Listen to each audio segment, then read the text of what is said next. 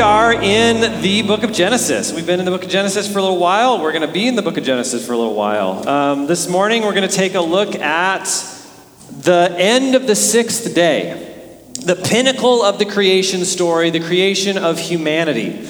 Um, we're not going to get very far today. We're going to spend about three weeks in uh, this section. We're going to talk about the image of God this morning. Next week, we're going to talk about gender, uh, if life wasn't complicated enough. And after that, we're going to talk about the creation mandate, what the image of God means and how we're supposed to live our lives. So as always through this series, Uh, we want to interact with the text a little bit together. I do a lot of the talking in the, in, on Sunday mornings, but if you have questions, and I, I know we're all introverts here, so you don't like to ask questions, you can text a question anonymously to that number, and we'll work through some of them if they come in at the end. Um, first of all, we're going to do a little bit of a, a textual thing that stands out, and then we're going to get into the image. So verse twenty-six says, "Then God said, let us make man in our image." And the very first question that comes up here is, who is God talking to? Who is us? Uh, some people would say that this is a plural of majesty. So this is like when you're watching one of those period pieces on P B S and the Queen says, "We would like a spot of tea." That's the that's the uh, plural of majesty, because she's the queen and she is special, and so she uses the word "we" to say that she is better than everyone else. The problem with this is that most scholars think that Hebrew doesn't work that way. The ancient uh, language that the book of Genesis was written in doesn't really have that as a feature. So that's out. Throughout Christian history, all the way back to the second century, Christians have said that, well, obviously this is the Trinity, right? As, as Christians, we believe that God is the Father, the Son, and the Holy Spirit, one God and three persons. So God is talking to himself here. And that's a fine understanding of this text, and if that's where you land, that's fine, but it's hard to figure out how Moses would have been saying that and how his audience would have heard that. Maybe God, the divine author behind the text, put that in there because God knows that he's a Trinity. But the ancient Israelites didn't really understand God as a Trinity at, the, at this time. And so it's a little bit odd to think that this is about the Trinity. The third option, which I think is the most likely, is that God is talking to what uh, we would call his divine counsel. And some of you are familiar with this term. Others of you, maybe it's brand new. But all throughout the Old Testament, we see that Yahweh, the God of Israel, he rules from what we would call the heavens with a court of heavenly servants. We call them angels, uh, spiritual beings. In Psalm eighty-nine, we read, "Lord, the heavens praise your wonders, your faithfulness also in the assembly of the holy ones. For who in the skies can compare with the Lord? Who among the heavenly beings is like the Lord? God is greatly feared in the council of the holy ones, more awe-inspiring than all who surround him. Lord God of armies, who is strong like you, Lord?" And so we see the psalmist praising Yahweh as the greatest God, the greatest being, but recognizing that there's all these other spiritual beings that are hanging out around him. We see these, these uh, angels or beings, whatever you want to call them, involved in God's plan. In First Kings, we read, "Micaiah said, therefore, hear the word of the Lord. I saw the Lord sitting on his throne, and the whole heavenly army was standing by him at his right hand and at his left hand. And the Lord said, who will entice Ahab to march up and fall at Ramoth Gilead? So one was saying this, and the other was saying that. Then a spirit came forward, stood in the Lord's presence, and said, I will entice him. The Lord asked, how? He said, I will go and become a lying spirit in the mouth of all his prophets. Then he said, you will certainly entice him and will prevail. Go and do that. So in this scene, the prophet Micaiah sees the heavenly council. And God, Yahweh, is there, and he says, I'm tired of Ahab. Ahab is a wicked king. His days are numbered. How are we going to get rid of him? And then he just takes suggestions. And you see these other these other spiritual beings come up and say, like, well, what about this? And somebody else says, what about that? And finally, one says, I'll go and I'll tell all the prophets that he surrounds himself with a lie and entice him to go into battle and be killed. And God says, yeah, that's a good plan. That'll work. What a weird story. But that's the reality of what we see painted for us in the Old Testament. So I think if Moses is writing this to the people of Israel, they're most likely thinking in Genesis twenty-six, God is talking to his heavenly council. Now, we know from other passages in Scripture that, that God did not involve the angels in creation.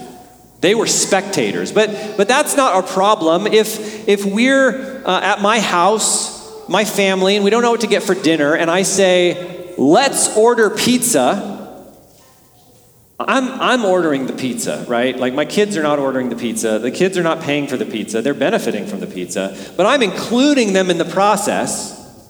And I think that's what God is doing here. Let's, let's make something awesome in our image. The implication here is that the angels are also made in the image of God. They have a role. They're representatives of the heavenly realm. They work on his behalf. Maybe you've never thought about that, but I think that's the best way to understand this kind of weird part of the text. So, big question today, what is the image of God? As we've been working through Genesis, we've said over and over and over again, we have to understand what the ancient world would have believed about these things. And we know a lot about the image of God from the ancient world. First of all, the, the image of God is an issue of correspondence. It's of being like something. The word image here is the same word as you would uh, use in other places that gets translated idol. An image is an idol. It has an important connection to the God that it represents. John Walton says, an idol was used in worship because it contained the deity's essence. This does not suggest that the image could do what the deity did or that it looked the same as the deity, even though the idol was a physical object. Rather, the deity's work was thought to be accomplished through the idol. The idol, the little wooden statue that the Baal worshiper sets up in his house, it's not the god, but something about the god is present, they believe, and represented in the idol.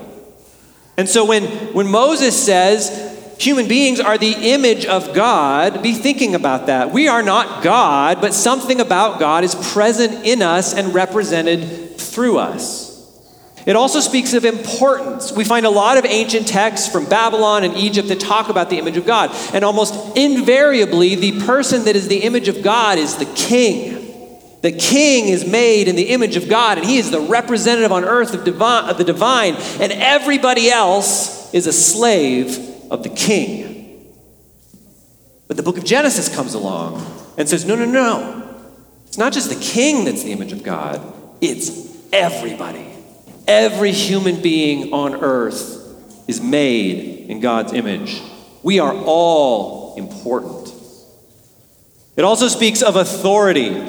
Babylonian kings, Assyrian kings, they would conquer great swaths of territory, and they would set up statues of themselves. And then they'd leave and go conquer someone else. And, and the statue had an important role to play. It had a significance that said, I'm not here, but my image is, as a reminder that I am in charge in this place. I rule over this realm. And so by Yahweh saying men and women are made in the image of God, he's saying this whole planet, this whole universe is mine, and my image is here to represent me. Authority, importance, correspondence. You may have heard that the image of God is a series of properties that we possess. We possess intellect and emotions and free will and creativity. But this isn't how the text explains the image of God. Remember, we've, we've talked about how the creation account in Genesis one is concerned with function. Moses is not asking the question, where did all this stuff come from? He's asking the question, what is all this stuff for?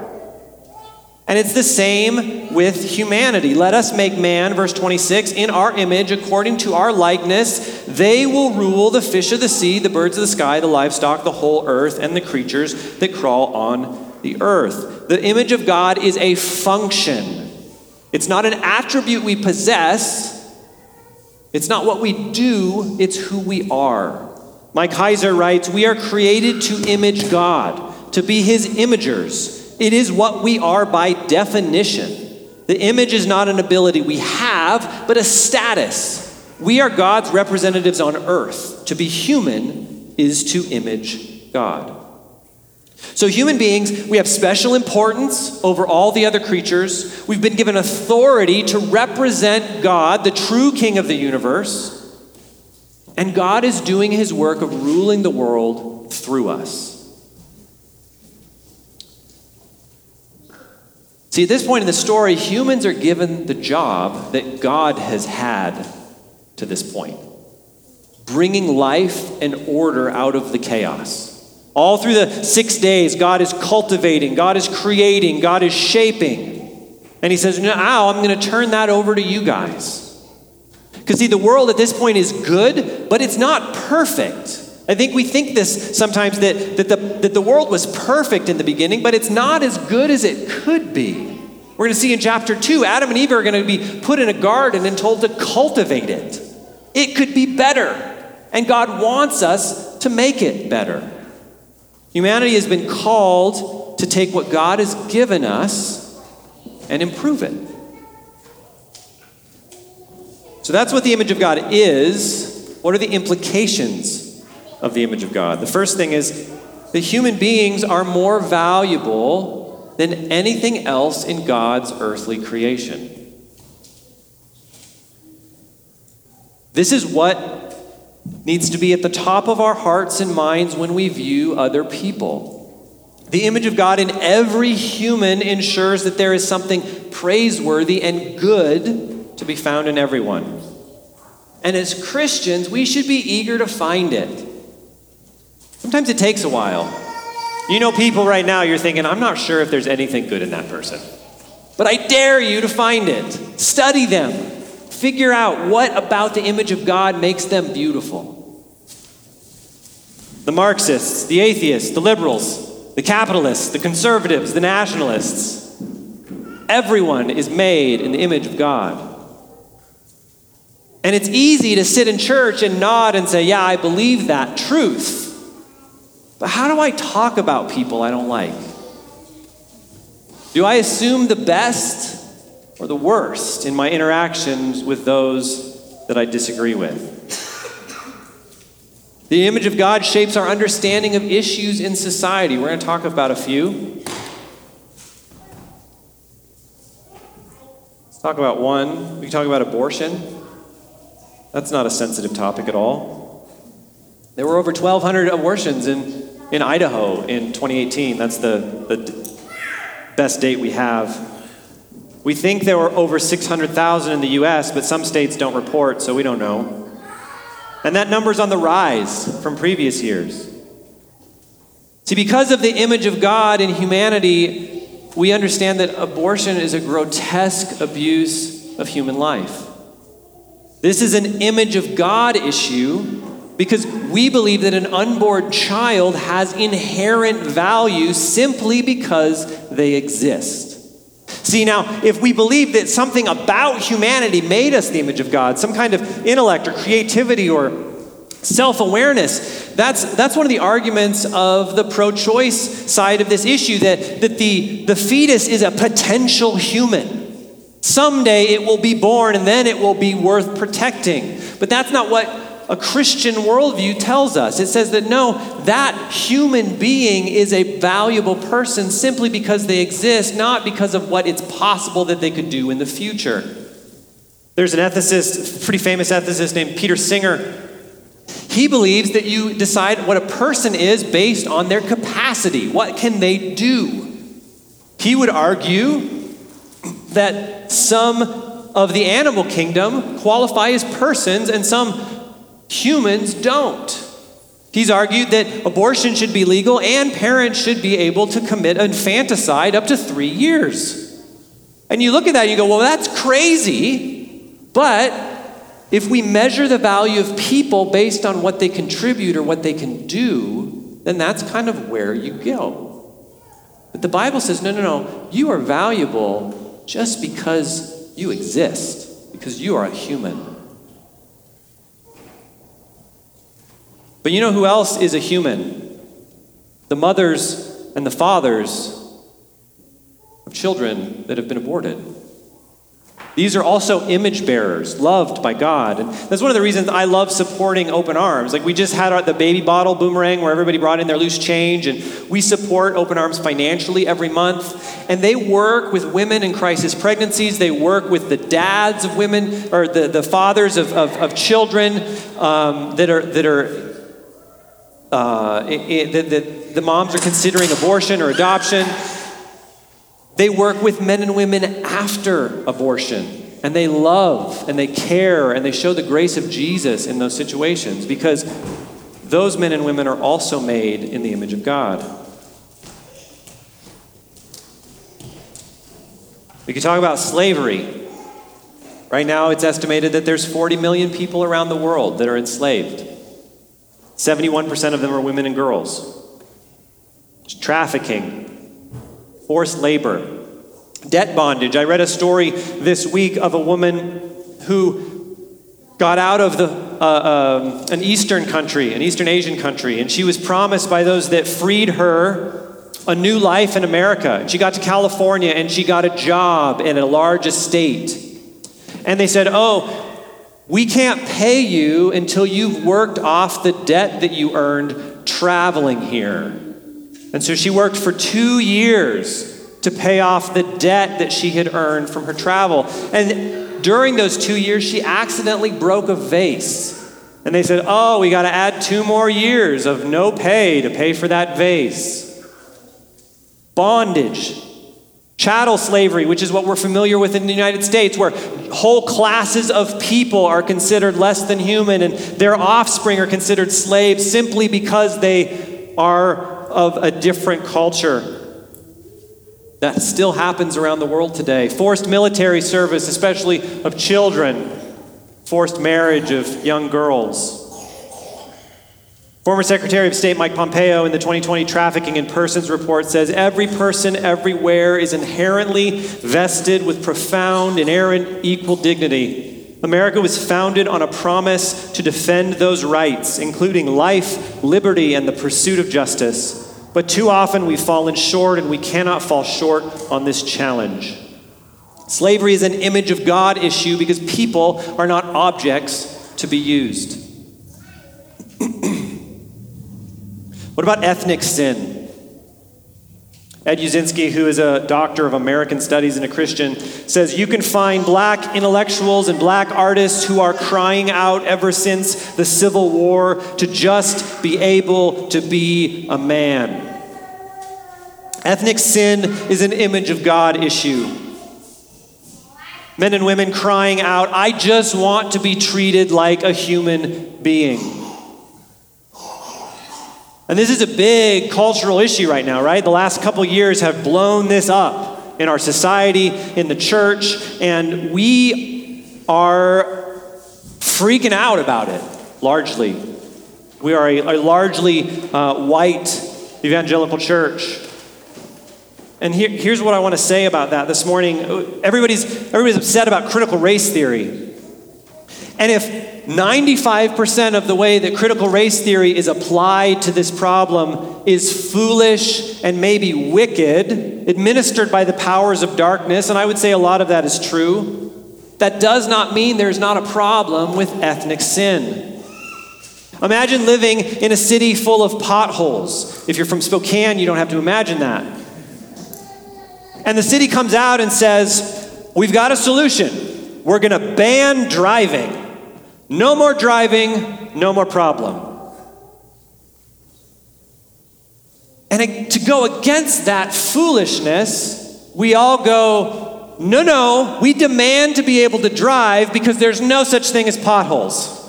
We've just decided it's not a real problem. That's equally as foolish.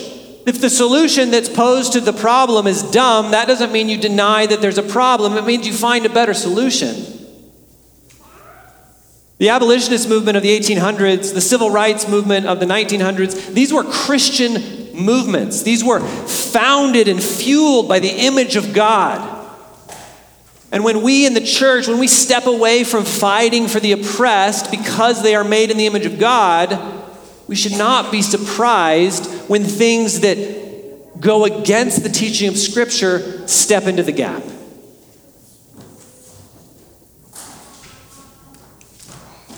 Ethnic sin was built into the legal structures of our country for centuries, and we've only been working on it for decades.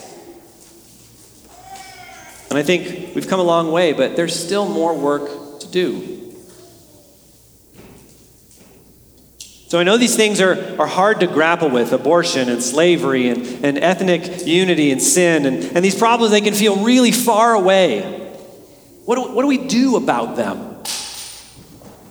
We can, we can care about them. We can pray about them.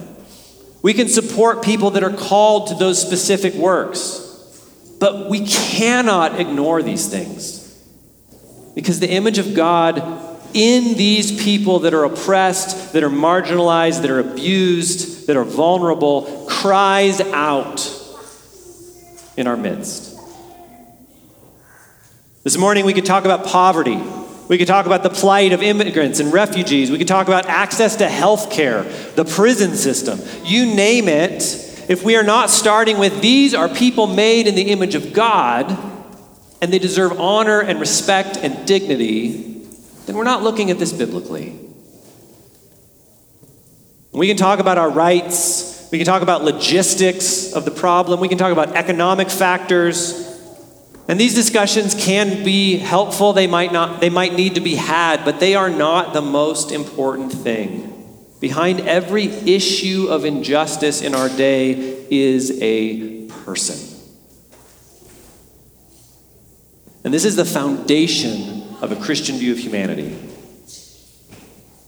And it's also what Western civilization was built on, right? Since, I mean, it's the fourth of July.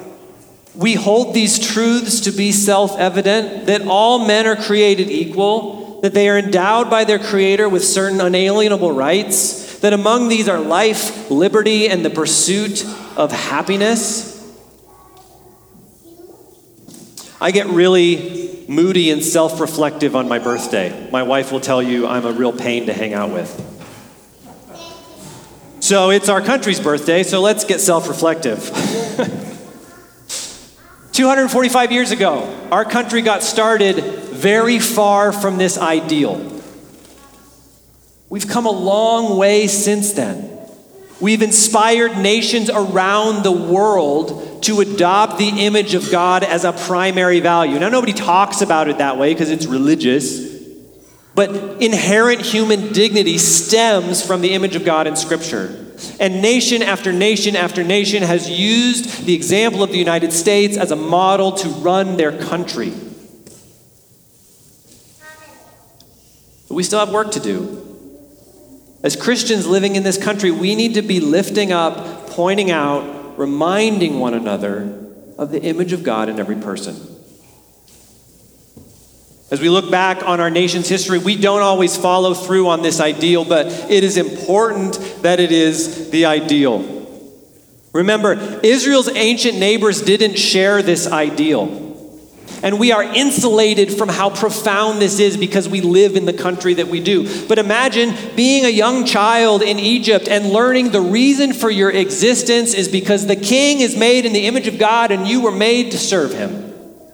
Or think about being a Babylonian child learning that the reason for your existence is the gods were tired of working and they hated manual labor, so they invented humanity to do hard stuff for them. All you are is a cog in the machine. All you are is a slave to the deities. And then Israel comes along and goes, no, no, that's not what it's like at all. You're all beautiful, lovely, amazing people, made in God's image with a purpose. That's a radically different view of humanity. But it's not just big geopolitical issues that we mess up when we lose sight of the image of God. I greatly dishonor fellow image bearers when I lust after them and view them as objects for my pleasure.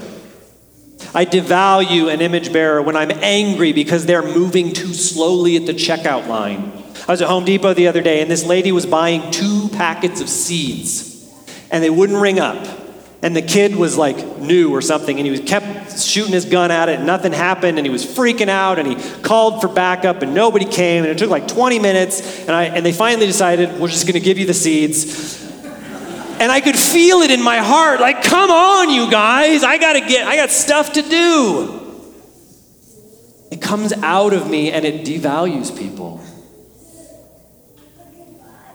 And I destroy men and women in my heart. I kill, I murder, Jesus says, in my heart when I hate them because I see the world differently than they do. And we can all think of our favorite form of media whose role in life is to help us do this better. These are the good guys. These are the bad guys. These are the white hats. These are the black hats. These are the people you should cherish. These are the people you should fear. And it's not the way God sees humanity. So what should we do about it? This is where our cultural moment goes completely off the rails. You're bad, you're broken, it's too late for you. Maybe the message you are hearing is that you were born a white man, so you're just racist, too bad. Maybe the message you're hearing is that uh, you had an abortion, and you are unforgivable. God hates you now.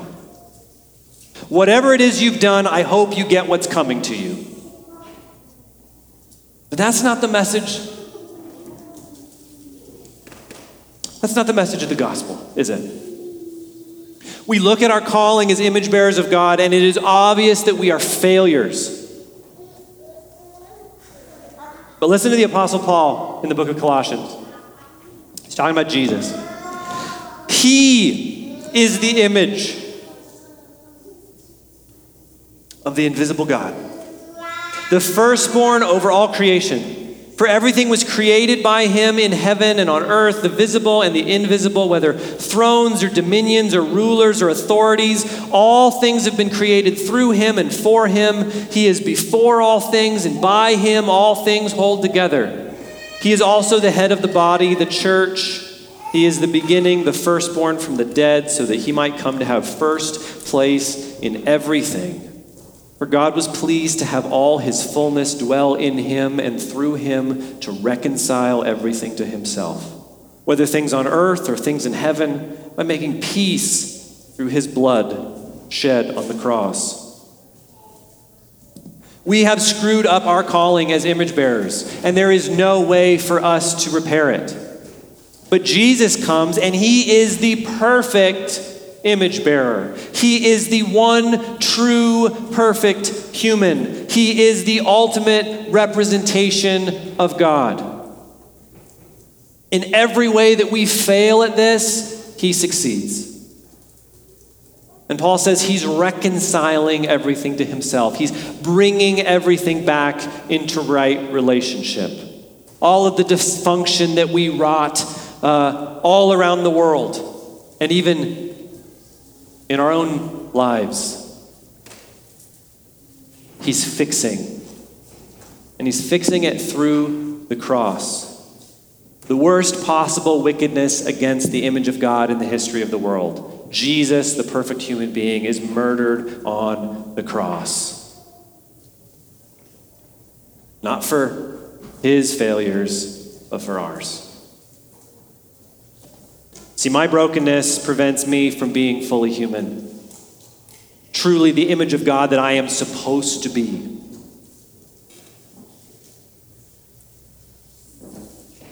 And I see that when I often dishonor the image of God, and shame the image of God in others. But Jesus, the greatest perfect image of God, being dishonored and shamed through the cross, transforms us, transforms us all as Christians into new, true human beings again, if we choose to trust him. And sometimes it's a lot slower than we want it to be, isn't it?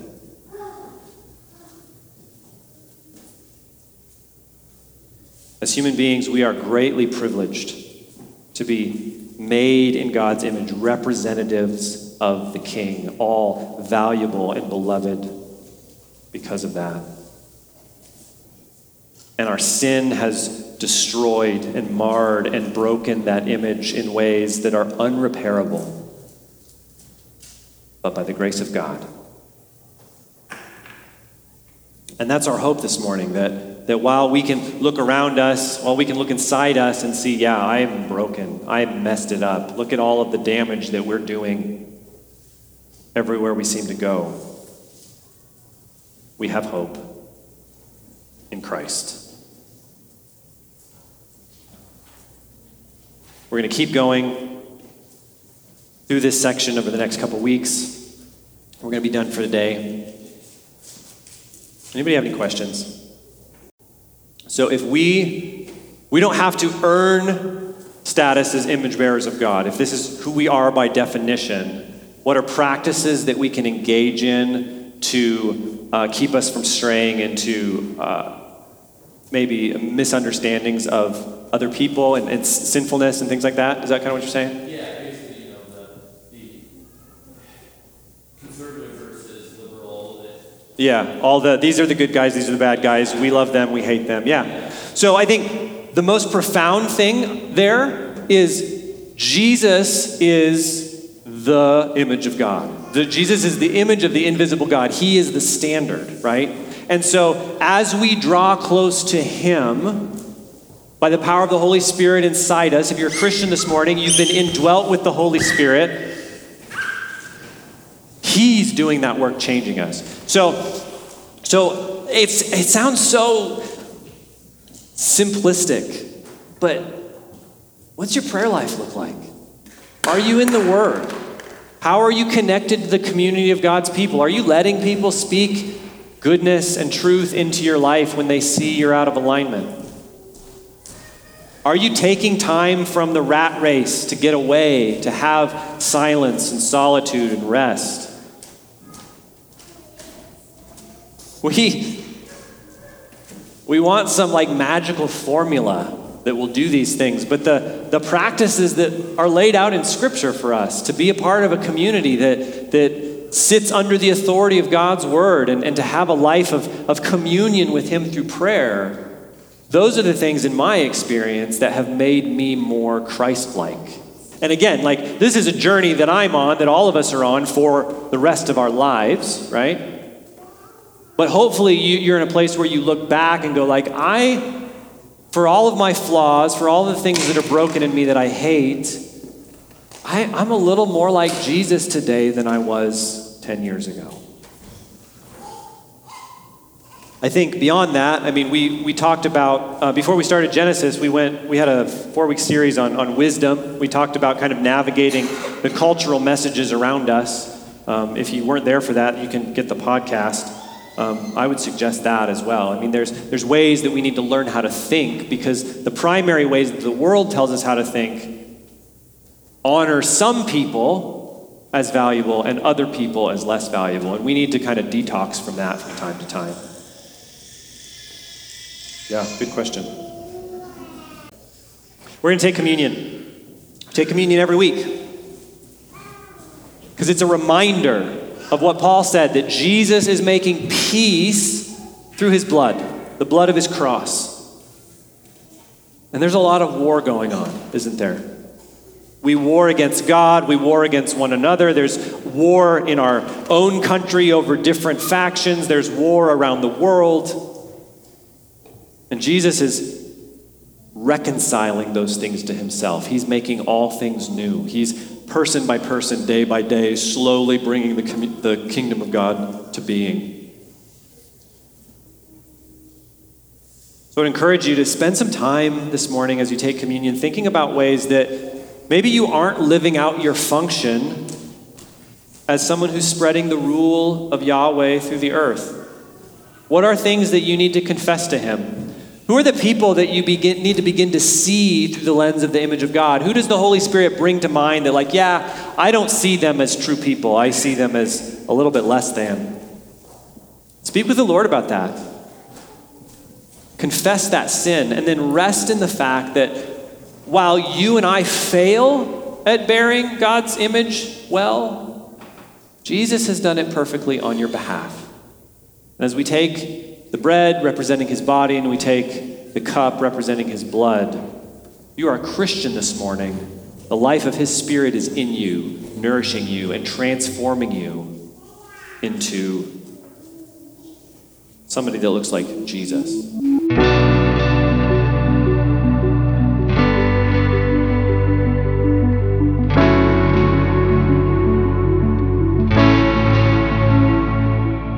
You've been listening to the Revelation Church Coeur d'Alene podcast. Learn more about Revelation Church at revelation c d a dot com.